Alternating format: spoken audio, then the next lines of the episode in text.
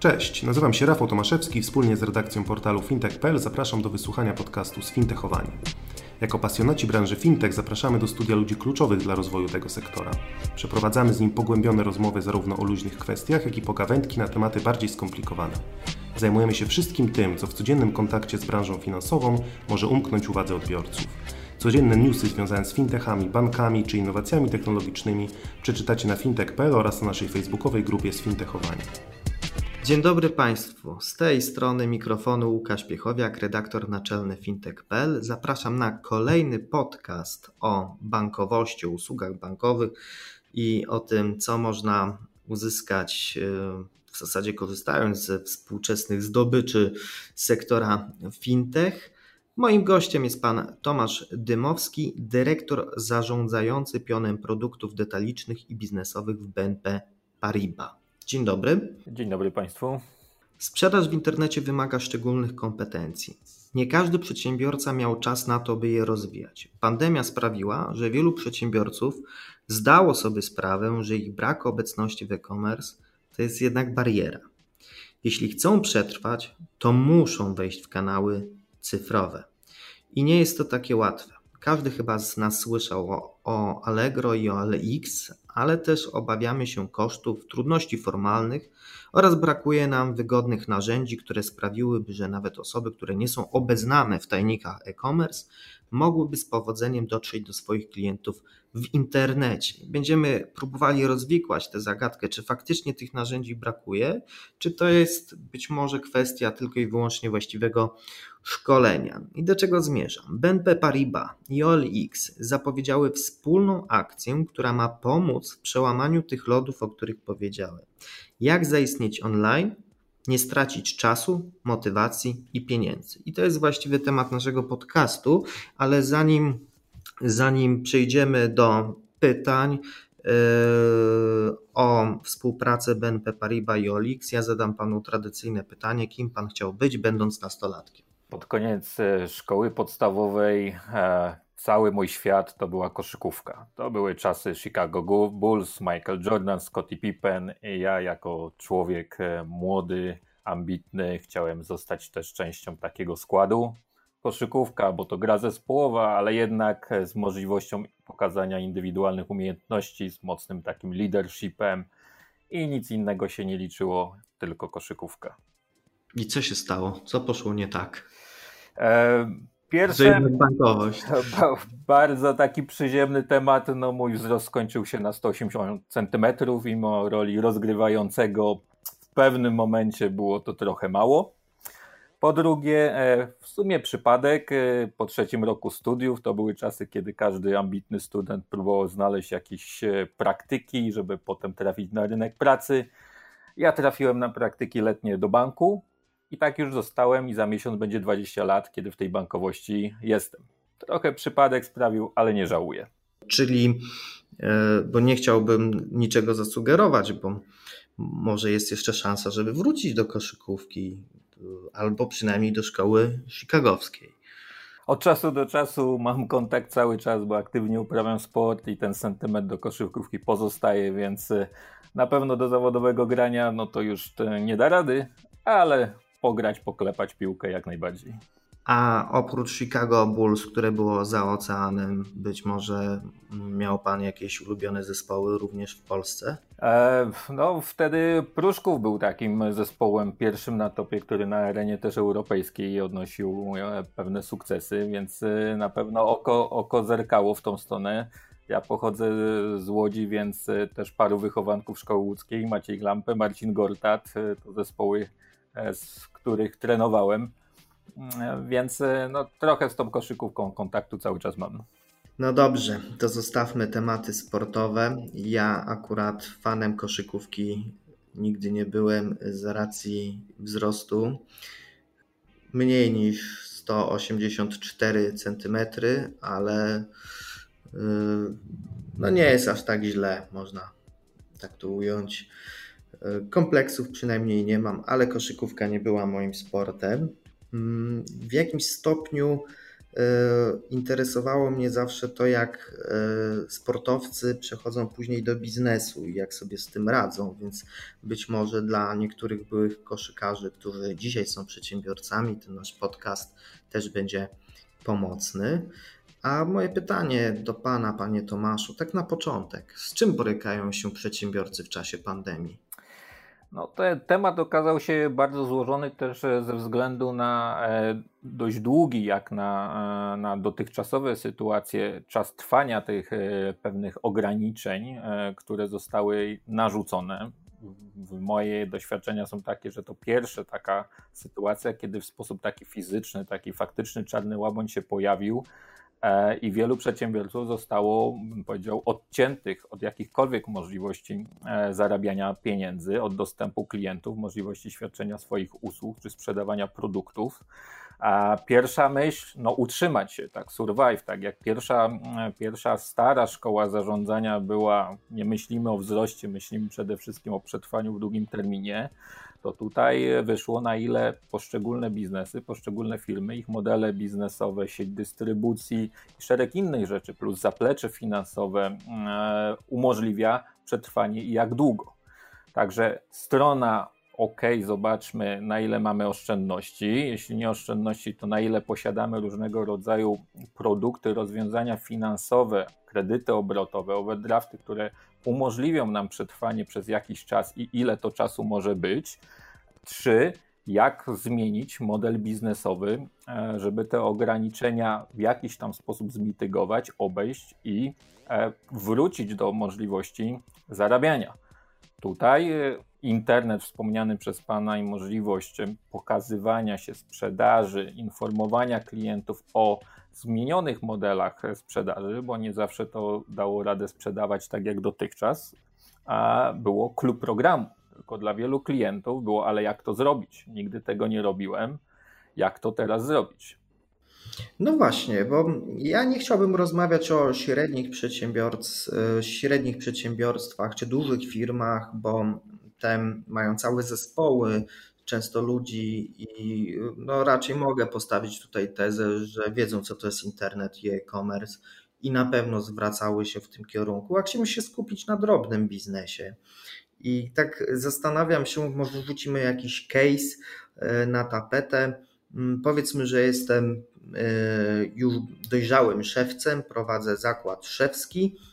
E, fleki wymieniam paniom w butach na obcasie i chciałbym wejść do internetu. Co by pan mi polecił? jest to bardzo dobry przykład, bo bardzo reprezentatywny i uderzający w bardzo dużą grupę klientów, która dotychczas nie miała za bardzo mm, gotowych rozwiązań, czy nie istniały wcześniej przesłanki, żeby tego typu biznes y, już przenosić do internetu, tak jak Pan powiedział zatrudniając jakiegoś specjalistę, tak jest dużo rozwiązań oferujących dość w prosty sposób sklepy internetowe, ale jednak to wymaga pewnej wiedzy, pewnej bariery wejścia, inwestycji, a tu mówimy o drobnych przedsiębiorcach. I jak się nad tym zastanowimy, no to mamy do czynienia z pewnym aspektem. Jest pełna informacja prasowa o tym, że szereg ograniczeń zostało wprowadzonych. Nikt na dobrą sprawę nie wie, jak dany pojedynczy przedsiębiorca w tych okolicznościach funkcjonuje. Taki przedsiębiorca, nawet gdyby chciał przekazać szerokiemu gronu osób, ja jestem, możesz to zrobić korespondencyjnie, bądź ja przyjadę, jakkolwiek, no to nie ma za bardzo rozwiązań, sposobu, mechanizmów, jak to zrobić. Wiadomo, że danie jakiegokolwiek ogłoszenia w internecie, zbudowanie strony, coś już jest ciężkie do przeskoczenia, to jest dopiero początek drogi, no bo jak się rozreklamować, jak te wszystkie e, Google AdWordsy działają, gdzie to do kogo pójść, gdzie to kupić, jak to zrobić, to już jest e, wbrew pozorom bardzo zaawansowana e, rzecz dla takich drobnych przedsiębiorców. Dlatego ten zasięg do klientów, a jeszcze zasięg, który można ukierunkować lokalnie, bo to jest jeszcze wymiar bardzo istotny dla tych przedsiębiorców, że oni nie będą obsługiwali w tym momencie całej Polski i próbują dotrzeć do jak najszerszego grona, ale takiego, który jest ich rynkiem docelowym, czyli umiejscowionym w jakiejś geolokalizacji.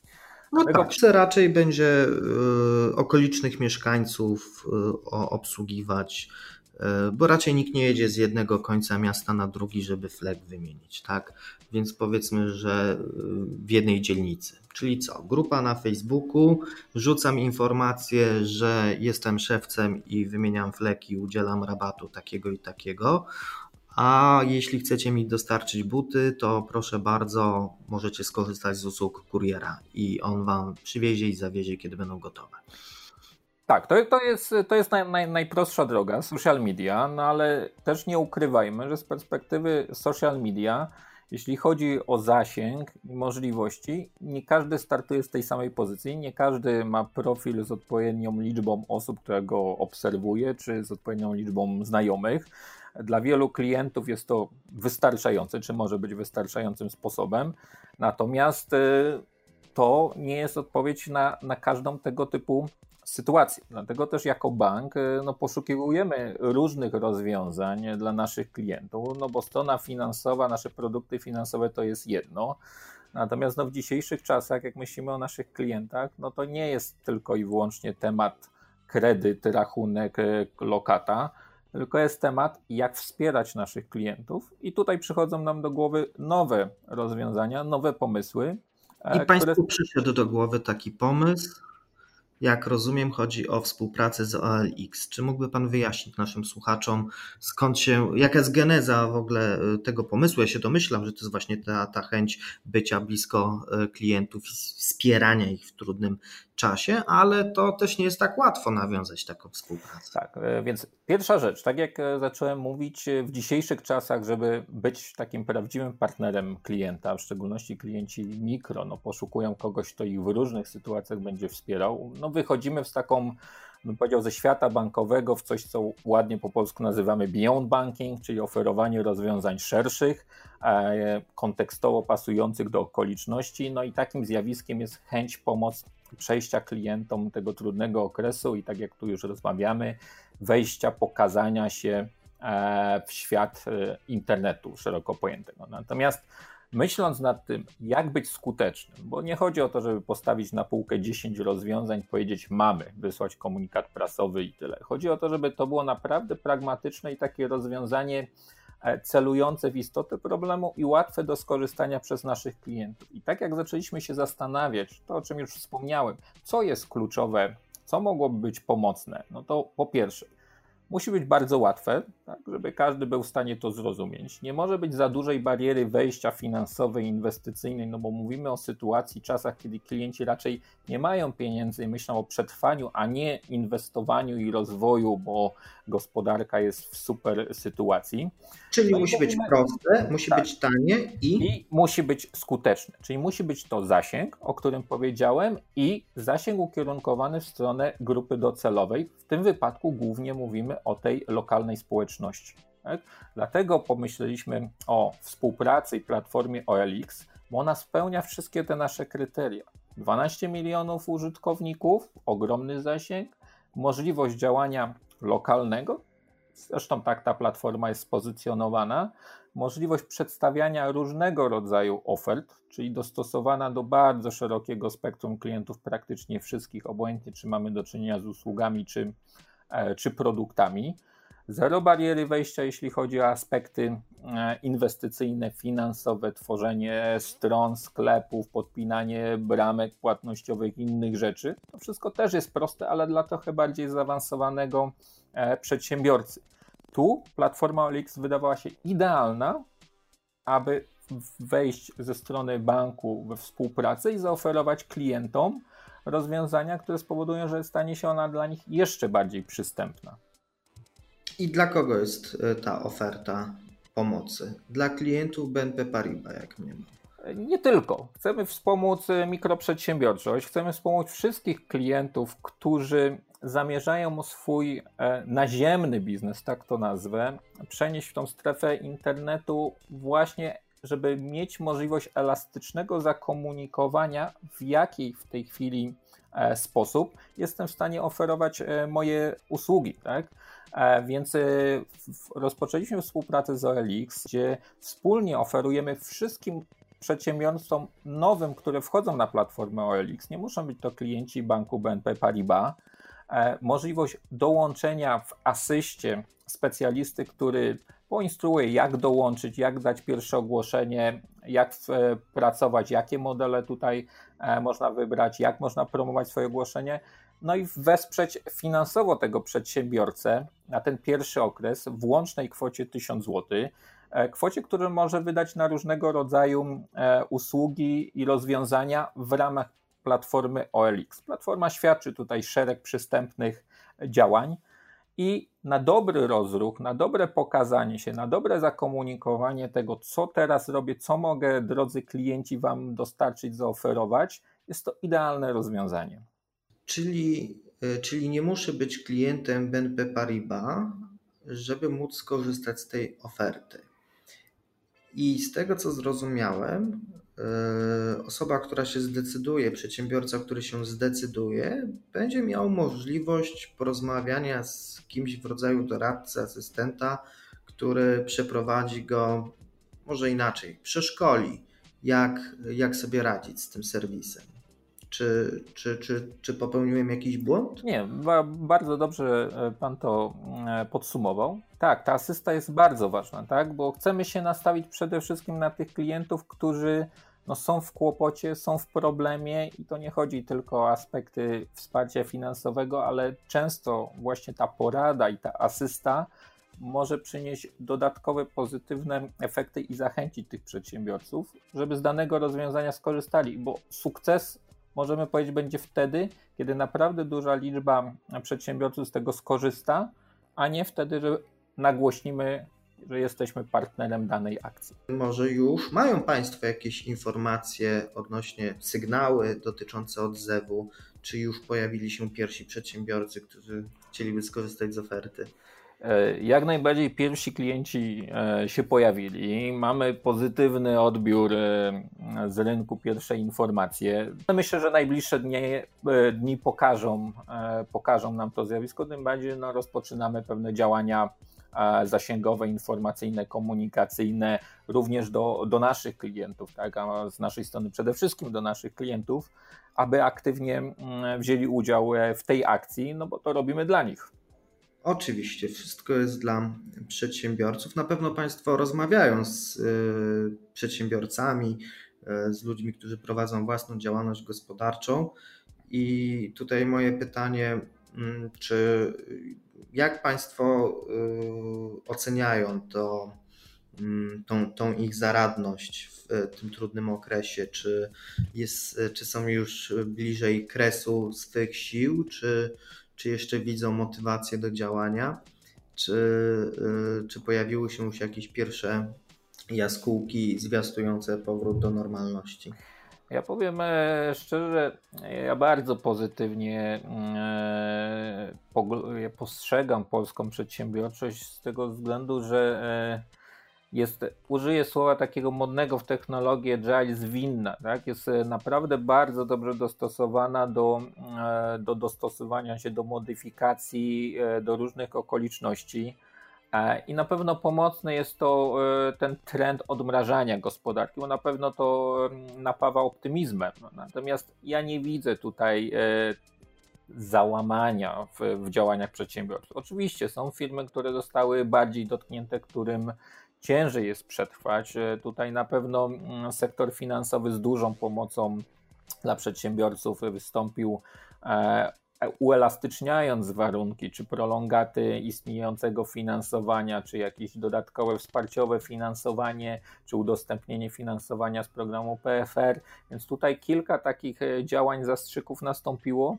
I ja wierzę, że ta, ta taka wrodzona w, w przedsiębiorczość wśród, wśród naszego spryt. społeczeństwa, spryt właśnie taki bym powiedział, Bo to może... jest sprytnych w tak, zasadzie. E, Słuchajcie, jest możliwość zareklamowania się za darmo w internecie. Poza tym ja jestem zwolennikiem, e, jestem takim życiowym optymistą i zwolennikiem postrzegania takich sytuacji jako zawsze taka możliwość e, E, zbudowania na bazie takich doświadczeń jakichś nowych korzyści, tak, nowych rozwiązań, tak zwany lesson learn. Ja myślę, że bardzo dużo przedsiębiorców e, zmodyfikuje swój e, model biznesowy, rozszerzy go, tak, w sposób taki, który spowoduje, że tempo powrotu będzie dużo szybsze, a wręcz mogą wejść na nowy rytm, nowe tempo dalszego wzrostu. Także E, nic e, nie buduje tak, jak jakiś taki istotna turbulencja, bo ona jakby zmusza do myślenia, tak? zmusza do takiego pozytywnego kombinowania i ten element takiego bycia właśnie sprytnym, zaradnym, tak? może zaradność to jest nawet lepsze słowo, e, spowoduje, że te firmy na pewno powrócą na dobrą ścieżkę, myślę, że nawet przyspieszoną ścieżkę rozwoju.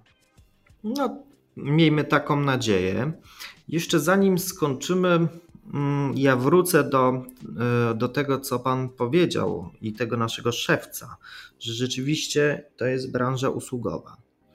I o ile eksperci nie mają wątpliwości, że zostań w domu stymuluje rozwój e-commerce, e, nie jest proste oczywiście przekształcić sklep stacjonarny tak nagle z dnia na dzień w sklep online, zwłaszcza dla drobnych przedsiębiorców. E, wiadomo też, że sprzedaż w internecie, chociaż wydaje się czymś e, oczywistym, to jednak ma swoje mm, specyficzne ograniczenia wynikające z prawa. Na przykład prawa do zwrotu i tak dalej, i tak dalej. Przedsiębiorcy muszą się tego nauczyć, aczkolwiek jest to Obszar już poznany, opisany, wystarczy zasięgnąć informacji, wklepując odpowiednie hasła w wyszukiwarce. Jeżeli ktoś nie chce prowadzić biznesu, to będzie czytał tego bardzo dużo, a jak ktoś będzie chciał prowadzić biznes, to e, przeczyta to pobieżnie, zacznie działać, a potem się oczywiście do wszystkiego dostosuje. E, ale to są takie mm, rzeczy związane właśnie ze sprzedażą towarów. Ale sprzedaż usług to jest dopiero wyzwanie w sieci. I to jest rzecz, która właśnie w okresie pandemii, bo jakby nie było to e, przedsiębiorcy usługowi najbardziej ucierpieli e, z powodu lockdownu. To dzisiaj, w tym momencie, szykują się nam nowe modele biznesowe, właśnie w oparciu o sprzedaż usług w internecie. Jak, e, czy już widzi Pan jakieś trendy, jakieś zastosowania, jakieś modele wśród Państwa klientów, jak sobie z tym radzą? E, jeśli mówimy o, o, rynku usług, to na pewno on jest trudniejszy, aczkolwiek w ostatnim czasie e, widzimy pewne modele, które bym określił mianem e, hybrydowych, czyli ogłaszanie się online z kwestią dostawy, bo główną, głównym ograniczeniem, główną turbulencją tutaj był ten kontakt fizyczny, który został e, ograniczony. Weźmy pod uwagę restauracje, które bardzo szybko przestawiły się na dostarczanie swoich e, wymyślnych potraw e, w sposób zdalny, tak to nazwę, używając. Tak, ale to była jakaś rzecz, która już funkcjonowała na rynku, były gotowe narzędzia, niektórzy nie chcieli z tego korzystać, mieli swoje powody, no i tutaj pandemia niektórych przymusiła do tego, żeby się bardziej na tym skupić. Ale fryzjer na przykład tutaj, no, no chyba był w najgorszej sytuacji, bo nie mógł spotykać się z klientami, mógł tylko ewentualnie doradzać. Ale, ale właśnie chciałem podkreślić to, że e, powstał pewien trend myślenia o swojej usłudze w szerszym aspekcie, co tak właściwie fryzjer oprócz samego strzyżenia oferuje. Tak? Pojawił się element e, porady, asysty, dostarczenia farby, koloru, doradzenia. Pojawił się szereg dodatkowych usług, które branża zaoferowała swoim klientom część nieodpłatnie, aby podtrzymać e, relacje z klientem do powrotu, ale część odpłatnie po to, żeby na części palety usług nadal zarabiać to, co było możliwe zdalnie. No tak, to prawda, że trzeba było zastanowić się nad tym, co właściwie my sprzedajemy, będąc usługodawcą. A sprzedaje się zadowolenie klienta. To Dokładnie. jest podstawowa sprawa. Nawet jak jest e, ktoś fryzjerem i nie uzyska usługi fryzjerskiej, to wcale nie oznacza, że nie może fryzjerowi zapłacić. Dokładnie. Za poradę, co można zrobić z dłuższymi włosami, za doradzenie, sprzedanie farby i pokierowanie, jak można to samemu zrobić. I bardzo się cieszę, że Pan wymienił te elementy, bo moje ostatnie pytanie to jest, gdzie w tym wszystkim jest fintech? Dla mnie fintech od dłuższego czasu jest to nie tylko Muszę panu pogratulować od razu, bo rzeczywiście mówi się, nawet ja mówię fintech, a powinno mówić się fintech. Tak jak brzmi nazwa naszego hmm. serwisu. Proszę kontynuować. Tak, więc fintech to od dłuższego czasu pewna filozofia wychodzenia i patrzenia na klienta przez pryzmat jego potrzeb, usług i łączenia e, rozwiązań, które jesteśmy w stanie naszym klientom udostępnić z podmiotami zewnętrznymi. To są pojęcia wokół właśnie beyond banking, fintech. I w tym przypadku dla mnie taka współpraca, łączenie z innymi podmiotami, które mają pewien zakres funkcjonalno-technologiczny spełniający pewne potrzeby klientów i dołożenie do tego aspektu finansów niejako pod spodem płatności, relacji, innych rozwiązań, tworzy nam taki spójny ekosystem zaspokajający szereg potrzeb klientów. Więc w tym akurat konkretnym przypadku bardziej mówię o takiej filozofii budowy ekosystemów, w których fintech i przedsiębiorca, przedsiębiorstwa zaliczane do tej kategorii, no, tworzą, bym powiedział, taki trzon więzi, uzupełnienia satelitarnych, często wiodących w pewnych momentach usług, które samodzielnie e, trudno byłoby zastosować, bądź trudno byłoby osiągnąć im skalę. Tak, Pamiętajmy, tak, że dla fintechu najważniejszy jest pozycjonowanie i skala w tym momencie, a banki... Bez nie da się tego wszystkiego zrobić po prostu, bo trzeba jednak mieć ten rachunek w banku, korzystać z płatności online, korzystać z tych kurierów, z którymi się przez internet też rozliczamy. Y, tych usług fintechowych jest cała masa i one faktycznie trudno jest je wszystkie wymienić, bo tutaj lista e, hybrydowych rozwiązań jest bardzo długa i ona ewoluuje, ponieważ ten eklektyzm sektorowy w zasadzie e, w zasadzie nie, dąży do nieskończoności, ale bez, bez tego nie dałoby się przeprowadzić transformacji cyfrowej drobnej przedsiębiorczości w Polsce. Jeszcze warte podkreślenia tutaj w tym aspekcie fintechu jest to, że to, co staje się bardzo wspólne, to takie nastawienie na, na doświadczenie klienta I, i, i to jest taka immanentna funkcja, cecha fintechów, e, że to zadowolenie klienta na końcu jest najważniejsze. Technologia jest gdzieś tam pod spodem, tak jak czy aspekty finansowe, transakcyjne.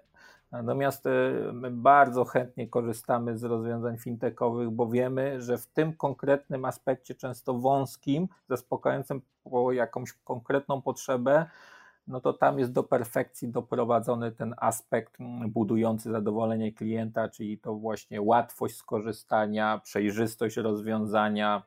I, i, i to powoduje taki e, dużą chęć współpracy i, i jakby no, częstość występowania tego typu e, ekosystemów. To prawda. No tutaj akurat mówiliśmy o interfejsach w zasadzie, które rzeczywiście budują to pozytywne doświadczenie klienta, ale jeszcze fintech oczywiście to są te usługi B2B. E, to wszystko, co się na zapleczu znajduje, tam też jest e, spora, no to jest góra lodowa, tak można by było powiedzieć, na czubek to jest interfejs, a cała reszta to, to wszystko, co znajduje się na zapleczu. Kończąc już nasz podcast, y, odniosę się do tego, co powiedział Pan oczywiście na początku, czyli do tego, że pracuje Pan 20 lat w bankowości. Jak Pan wspomina pierwszy rok y, pod kątem produktów i usług, jakie wówczas w bankowości były? Mocno się to wszystko zmieniło chyba. Oj, oj, bardzo mocno. Ja zaczynałem e, jako product manager kredytu hipotecznego. E, produkt, wiadomo, akurat sam w sobie ten jeden funkcjonuje cały czas i, i optymalizujemy procesy i jakieś usługi, wartości dodane, ubezpieczenia i kontekstowość sprzedaży. Natomiast patrząc ogólnie na zarządzanie produktami, ofertę, no wychodziliśmy od takiego standalone patrzenia bank, który musi mieć podstawowe produkty, E, no bo każdy bank musi mieć jakieś produkty. Rachunek, rachunek tak. kredyt hipoteczny, gotówkowy i samochodowy dla przedsiębiorców. Dokładnie podejścia, jak nie będzie dokumentu, to nie będzie kredytu, e, po rozwiązania, że myślimy o potrzebach klientów, wręcz próbujemy antycypować i wyszukiwać rozwiązania, które mogą się przydać klientom, zanim staną się ich oczekiwaniem, bo w tej chwili jest taki wyścig, kto będzie bliżej klienta i kto lepiej przewidzi to, co on może potrzebować. I traktujemy, że nasze produkty bankowe są pewnymi asetami, rozwiązaniami, które mamy w tle i staramy się je ubrać w rozwiązania gotowe do użytku. No i tutaj finteki no, bardzo nam e, pomogły i przyspieszyły e, tego typu myślenie i działania. Bo w tej chwili rozmawiamy o produkcie pod tytułem finansowanie dla firm, którym jest czy leasing, czy kredyt taki, czy kredyt obrotowy, czy inwestycyjny. Mówimy o, o, o pewnego rodzaju usłudze, która ma w konkretne potrzeby klienta e, trafić. Kompletnie inne myślenie. Dobrze, nie zadam pytania o to, jakie produkty bankowe i usługi będą sprzedawane w przyszłości.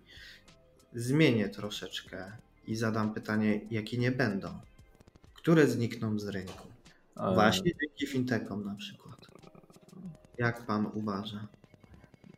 Nie wiem, czy to będzie akurat dzięki fintechom, ale, ale myślę, że produkty, które stanowią pewnego rodzaju ograniczenia dla klienta, mam tu na myśli przykładowo typową lokatę bankową, tak, która z założenia ma pewnie ograniczenie co, co do terminu. Tak?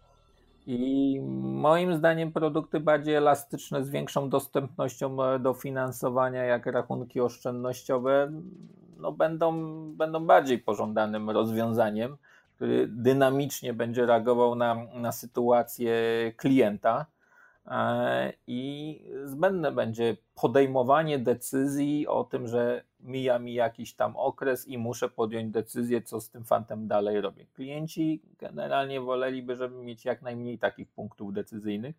Myślę, że to jest przykład jednego, e, jednego z produktów.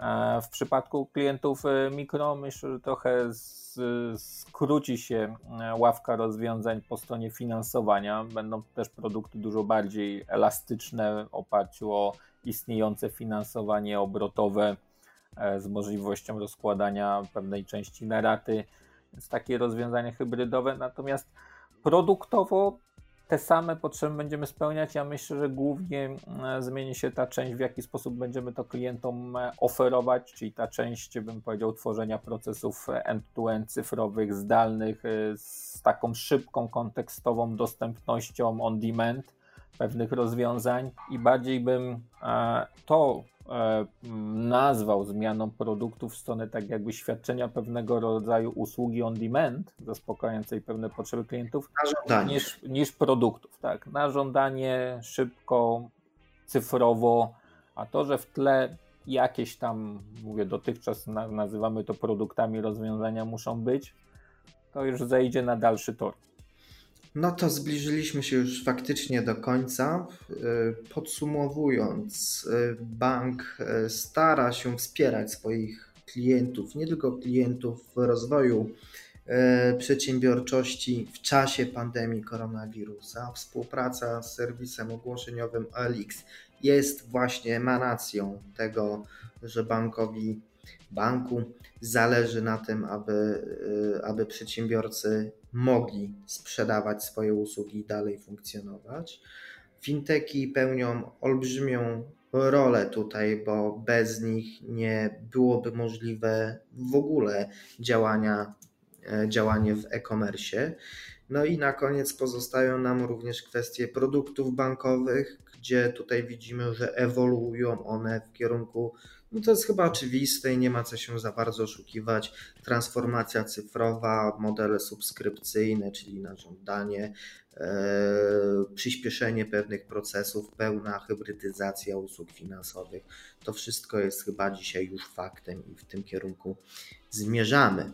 Moim gościem był pan Tomasz Dymowski, dyrektor zarządzający pionem produktów detalicznych i biznesowych w BNP Paribas. Dziękuję uprzejmie za rozmowę. Dziękuję również. A ja zapraszam naszych słuchaczy już na kolejny podcast, który niebawem zostanie opublikowany w serwisie fintech.pl.